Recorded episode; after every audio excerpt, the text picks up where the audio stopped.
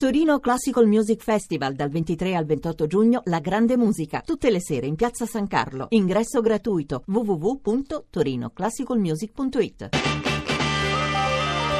RAI GR1 Mio fratello che guardi il mondo e il mondo non somiglia a te weekend di salvataggi e di ulteriori soccorsi. Un'operazione europea a tutto campo. Il cielo non ti guarda.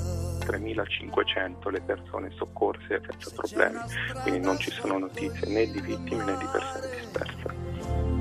Prima o poi ci troverà.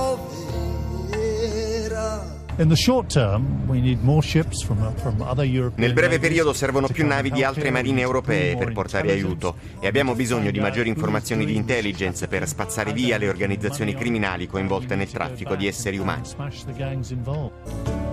Sono nato e sono morto in ogni paese. Soltanto contribuendo a migliorare le condizioni di vita di chi oggi fugge da guerre, persecuzioni o carestie sarà possibile contenere le dimensioni di un problema epocale. Che guardi il mondo e mondo non somiglia. Una nuova marea di immigrati si riversa nei porti italiani. L'ennesima giornata di emergenza e salvataggi è scattata al largo della Libia, come hanno spiegato Carlotta Sami e Iosto Iba dell'Alto Commissariato per i rifugiati dell'ONU con l'allarme lanciato dall'unità della Royal Navy messa a disposizione da Cameron per la missione europea Triton, su cui ieri c'era anche il ministro della difesa britannico Michael Fallon che invoca più mezzi per arginare l'ondata migratoria prima che possa assumere dimensioni colossali. Ma se non è già colossale, l'esodo è sicuramente impressionante. Siamo a quasi 50.000 arrivi dal 1 gennaio a oggi, 10.000 in più rispetto allo stesso periodo del 2014 e se il trend sarà questo verranno confermate le stime di 200.000 arrivi entro la fine dell'anno.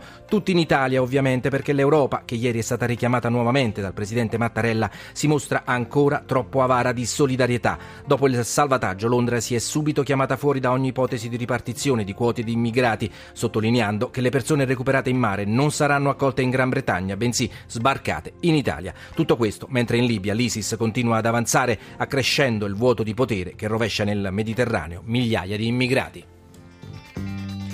Nel nostro giornale anche le elezioni in Turchia, urne aperte da un'ora dopo una campagna elettorale contrassegnata da scontri di piazza e attentati. Tra poco ci collegheremo con la nostra inviata.